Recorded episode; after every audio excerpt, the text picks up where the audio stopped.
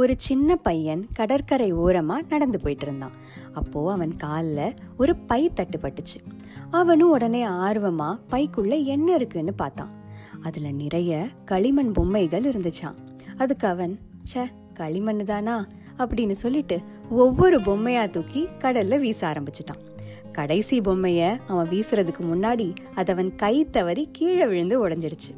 உடஞ்ச பொம்மையில பார்த்தா அதுக்குள்ள ஒரு சின்ன வைரக்கல் இருந்துச்சான் அதை பார்த்தோன்னு அவனுக்கு சந்தோஷத்துல பேச்சே வரல. அதே சமயம் அவனுக்கு ஒரு அதிர்ச்சியான உண்மையும் கூட புரிஞ்சுதான். இவ்வளோ நேரமா வைரத்தையா தூக்கி வீசினோம்? சில சமயம் நம்மளும் இப்படிதான்.